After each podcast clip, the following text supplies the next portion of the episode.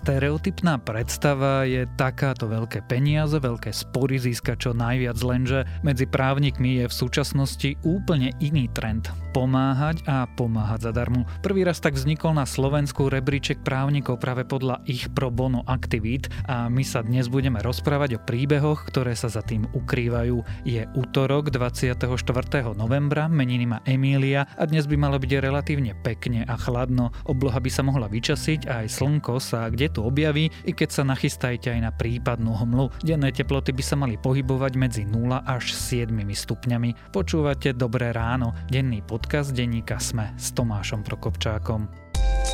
Najťažšie časy, najlepšie riešenia, aj o tom sú príbehy slovenských vizionárov, ktorí získali prestížne ocenenie EY Podnikateľ roka. Vypočujte si Miroslava Trnku z Esetu, Evu Stejskalovú z firmy Microstep či Šimona Šicka z Pixel Federation. V novom podcaste Prečo práve oni sa s nimi rozprávam ja, Adela Vinceová. Podcast Prečo práve oni od spoločnosti EY nájdete vo vašich podcastových aplikáciách.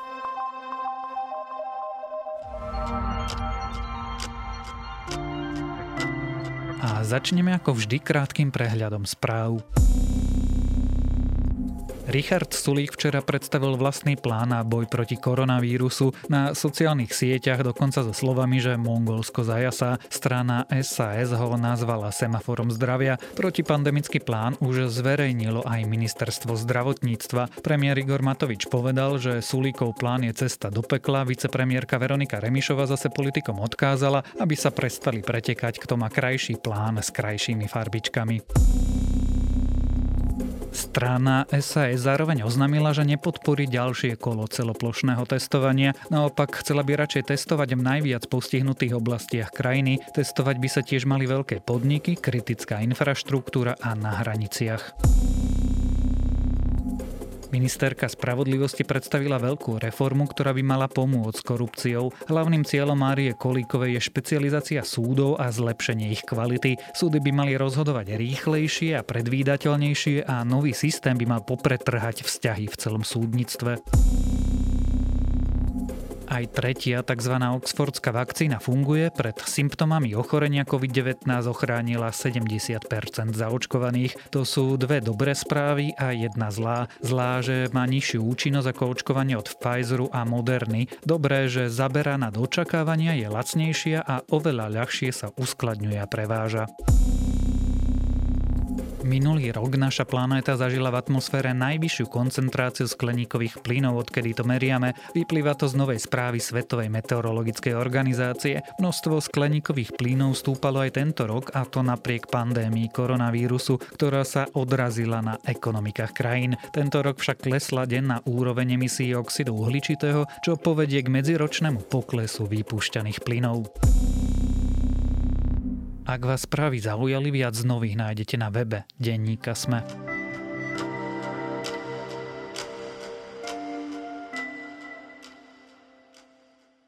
Kedysi by ste si to v slovenskom právnom prostredí predstavovali len ťažko, dnes už ale každá slušnejšia právnická kancelária chce pomáhať najslabším a robí to zadarmo. Lenže prečo vlastne tieto pro bono aktivity fungujú, komu sa takto pomáha a či nezlíháva náhodou štát, keď záchranu sieť musia poskytovať súkromné firmy. Dnes sa na niektoré otázky pokúsime odpovedať spolu s Adamom Valčekom, ktorý pomáhal zostaviť prvý slovenský rebríček právnických kancelárií podľa toho, toho, koľko odpracovali pro bono hodín a nájdete ho v magazíne Právo v dnešnom denníku SME.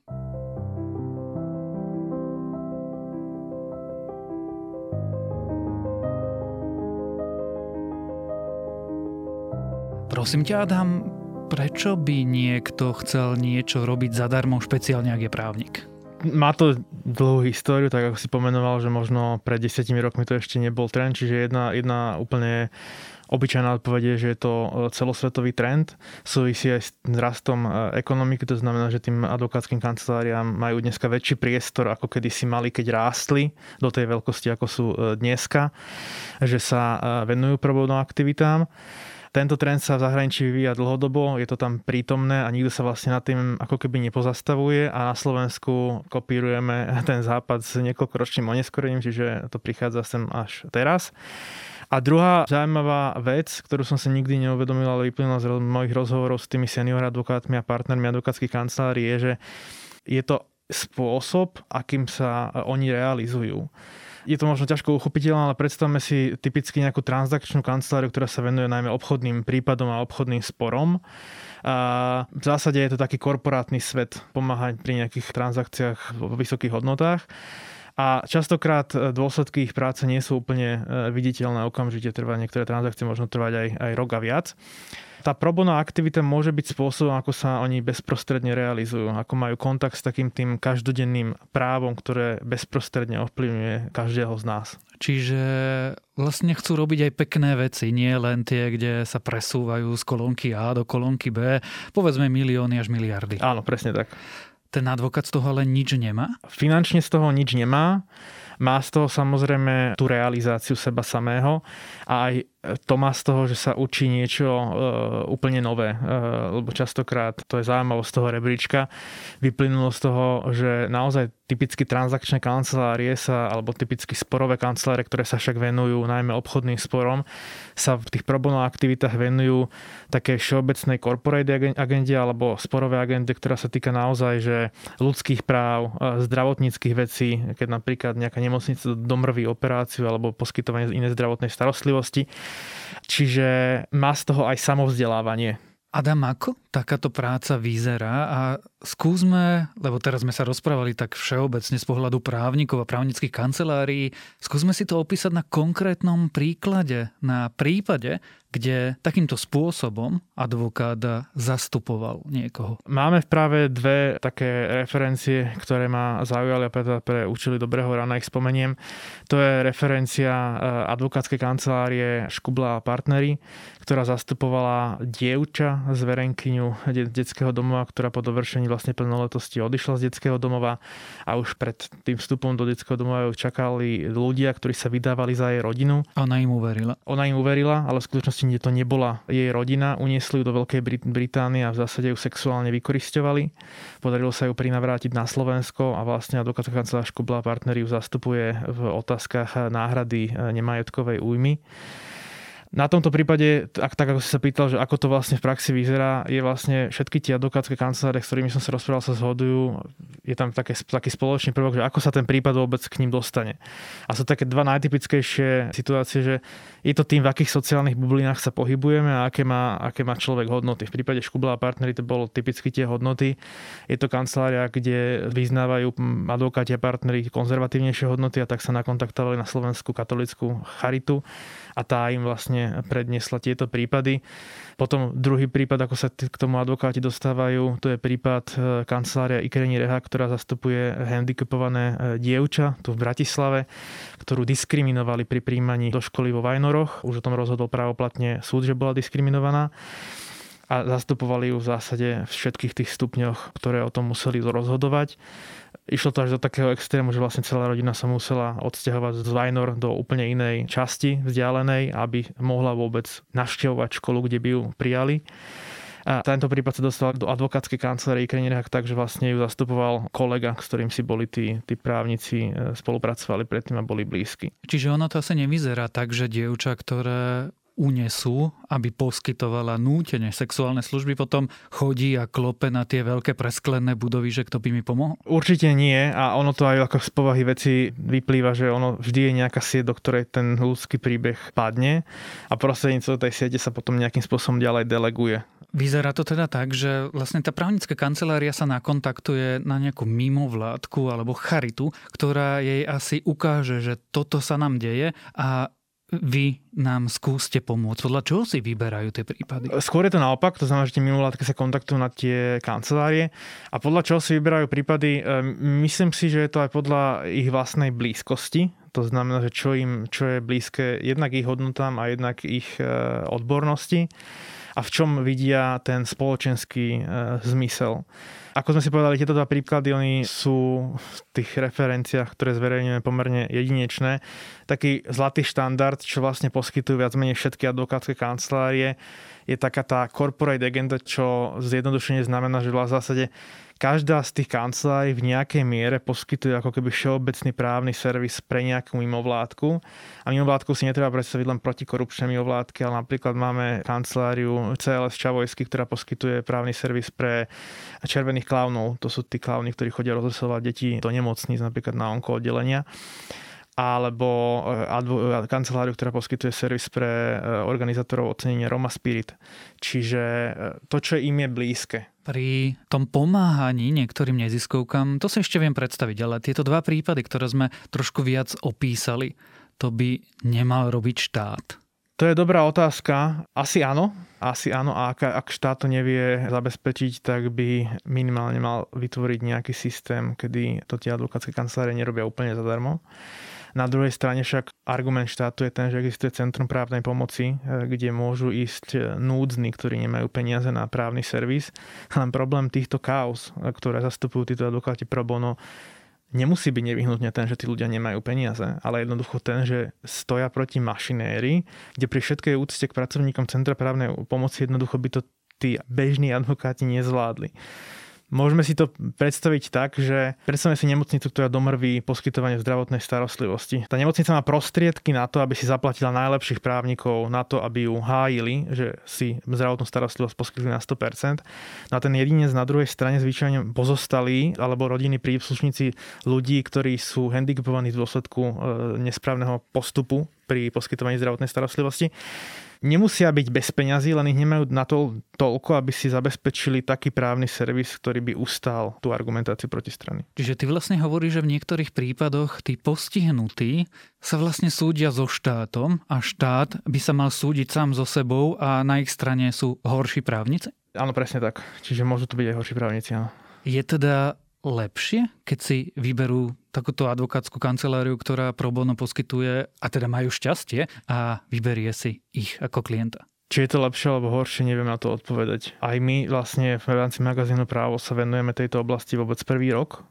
Venujeme sa zatiaľ len veľmi e, z obďaleč, v tom zmysle, že vlastne aj ten rebríček advokátskych kancelárií sme skúmali na základe odrobených pro bono hodín a nepridávali sme tomu žiadne ďalšie e, premenné. E, iné rebríčky v iných oblastiach sú zoradevané oveľa sofistikovanejšími metódami, čiže do budúcnosti je pre nás výzva sa na to presne hĺbšie, hĺbšie pozerať a áno, aj skúmať to, čo ty nastoluješ tú otázku, že či časť tých prípadov nie je tak, o ktorú by sa mal ten štát v rámci svojej sociálnej siete, a teraz nemyslím internetovej, ale proste sociálnej siete, ako sú úrady práce a Centrum právnej pomoci starať. Presne tak. Z pohľadu toho človeka obyčajného je samozrejme najlepšie si zobrať najlepších advokátov a spor vyhrať. Ale tá moja otázka je filozofická. Či je lepšie pre krajinu, keď eh, tieto veci robia v rámci svojich pro bono aktivít advokátskej kancelárie, alebo by bol lepšie mať eh, nastavený systém, ktorý urobi to, že nie je potrebné, aby advokátske kancelárie pro bono fungovali. V ideálnom svete by bolo najlepšie, keby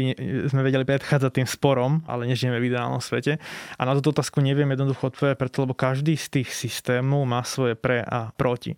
Ten systém, o ktorom sa dneska bavíme, to znamená, že sme zistili, že kancelárie nás pro bono poskytujú významný servis v oblasti sporovej agendy, tak povedať z ľudskoprávnej jednoducho sa to prekrýva s oblastiami, to, ktorý by sa mal starať štát a áno, to negatívum môže byť také, že tie kancelárie si vyberajú podľa svojich vlastných kritérií z tých prípadov, ktoré zastupovať budú. A iba niektorí ľudia majú šťastie. A iba niektorí ľudia majú šťastie. Na druhej strane častokrát sú to kancelárie z prvých priečok najväčších kancelárií v krajine, čiže dostávajú tomu e, príslušný e, servis. Na druhej strane je štát, reprezentujúci nejakú, nejakú schému pomoci, cez ktorú asi prepadne menej ľudí, ako v prípade tej komerčnej sféry, ale ten servis nemusí byť taký kvalitný, ako dostávajú v tej súkromnej sfére. Adam, na Slovensku predtým nikdy nebol rebríček tohto typu na základe pro bono aktivít právnickej kancelárie. Prečo si sa rozhodol, že niečo také vznikne u nás? Za tým je myšlienka najmä nášho kolegu Jana Pala. Má to niečo dočinenia aj s tradíciou, ktorú e, má vydavateľstvo Petit Press, ktoré vydáva denník SME a teda aj podcast Dobré ráno A to je to, že my podporujeme spoločenskú zodpovednosť podnikateľov. Sme dlhoročným partnerom ocenenia Via Bona a týmto konkrétnym rebríčkom a jeho ďalším rozvojom chceme priniesť priestor na pozitívne príklady. To znamená, tak ako si začal tento podcast, možno v minulosti to nebolo také bežné, že, že advokáti mysleli nejak, na nejaké CSR aktivity. A ak sa povedala CSR aktivita, tak sa najmä myslelo to, že dať peniaze nejakému projektu, ale, ale nemyslelo sa na to, že niekto môže v prospech nejakej konkrétnej kauzy odrobiť stovky hodín, ktoré môžu stať tisíce eur vo vyjadrení cien a ísť takto pozitívnym príkladom a jednoducho meniť ten trh k lepšiemu. Už dneska sú signály, že vlastne úplne bežným štandardom v rámci tých najväčších kancelárií mať nejaké pro bono aktivity tohto typu, ak si sa rozprávame. A viacerí partnery kancelári veľkí hovoria, že ak nad tým rozmýšľajú, tak nad tým rozmýšľajú tak, že buď chcú dedikovaného človeka už na to pro bono, to znamená, že chcú platiť niekoho, kto bude vo finále robiť zadarmo, alebo minimálne mať taký systém odmeňovania, to čo už v niektorých kanceláriách je implementovaný, že vlastne ten človek na to, aby dostal svoju štandardnú odmenu, bude musieť odrobiť aj nejaký objem pro bono hodín. Ako na tento nápad vlastne advokátske kancelárie reagujú, lebo teraz viem si predstaviť tú advokátsku kanceláriu, ktorá má najviac ľudí, alebo má najväčšie obraty a tým povie, že viete čo, ale vy nerobíte dosť dobrá. To je dobrá otázka. Nerozprával som s tými, s tými jednotlivými advokátmi, ktorých sa to bezprostredne e, dotýka. Ale z tých debat, ktoré sme viedli s, kol, s kolegom, tak mám skôr pocit, že a odzrkadluje sa to aj na tých aktivitách, ktoré si kancelári vyberajú, že je to niečo, prečo sa vie celý ten kolektív natchnúť. Lebo naozaj ako keby aj na tom trhu ani neviem, ako to definovať ten trh, ale proste tá ponuka tých CSR aktivít alebo tých príbehov alebo kaos, e, v rámci, ktoré sa dajú riešiť v rámci problémov je naozaj široká a myslím si, že sa tam nájdu príbehy, pre ktoré sa vie nadchnúť asi v nejakom, nejakej miere mnoho členov toho kolektívu pracovného. Predpokladám, že ľudí, ktorým treba pomôcť, je stále oveľa viacej ako tým, ktorým sa pomôcť dá. Áno. Myslíš si, že bude týchto aktivít viacej v budúcnosti? Myslím si, že ich e, bude viacej a bude ich, bude ich pribúdať a myslím si, že nie je vylúčené, že tak ako v zahraničí, že preto vznikne ako keby samostatný trh. Príklad sú tie Spojené štáty americké, kde je to možno až v extréme kde právnici vyhľadávajú tieto príbehy s finančnou motiváciou na konci dňa. Zatiaľ napríklad v tých príbehoch, ktoré som ja mal k dispozícii, tých referenciách, ktoré som mal k dispozícii preštudovať, zatiaľ nebadať žiaden takýto typ kalkulu, že by niekto vzal prípad preto, lebo by ich na konci dňa chcel vysúdiť o obrovské množstvo peňazí v dôsledku nejakej tragédie, ktorá sa v tom danom príbehu stala. To je ale situácia, kde si tí právnici berú podiel. Áno Chystá sa štát nejakým spôsobom kompenzovať alebo odmeňovať tieto aktivity? Nie, zatiaľ o tom, zatiaľ o tom nevieme. Štát má v zásade svoju sieť centier právnej pomoci. Tie fungujú pod ministerstvom spravodlivosti, ale ako som povedal, sú dostupné najmä ľuďom, ktorí sú v hmotnej núdzi. Ale ako v hmotnej núdzi nemyslíme v tom slangovom výraze, ale v tom formálno-právnom. To znamená, že musia zdokladovať, že jednoducho sú v hmotnej núdzi, nemajú, nemajú zdroje. A tá moja posledná otázka vychádzajúca z tohto je, a nemal by tak, ako sa teraz vlastne zverejnila veľká reforma súdov, nemohla by, alebo nemala by takáto reforma prejsť aj pri pomoci obyčajným ľuďom? Neviem na to odpovedať, mám málo informácií na to, nerobila sa na to tému žiadna analýza, rozhodne to je téma však na diskusiu si myslím. O pro bono aktivitách, ktoré sa stávajú čoraz častejším v slovenskom právnickom prostredí, sme sa rozprávali dnes s Adamom Valčekom, ktorý pomáhal zostaviť vôbec prvý slovenský rebríček právnických kancelárií práve podľa toho, koľko odpracovali pro bono hodín. Budúcnosť kancelárií je tu. Nezáleží na tom, či ste rastúca alebo zavedená firma. Buďte súčasťou nových priestorov v Nivy Tower. Vytvorili sme pre vás Cubes, plne servisované kancelárie, ktoré sa jednoducho prispôsobia vašim požiadavkám a veľkosti vašej firmy. To všetko bez dlhodobej viazanosti. Nechajte svoju firmu rásť. Viac na flexipriestor.sk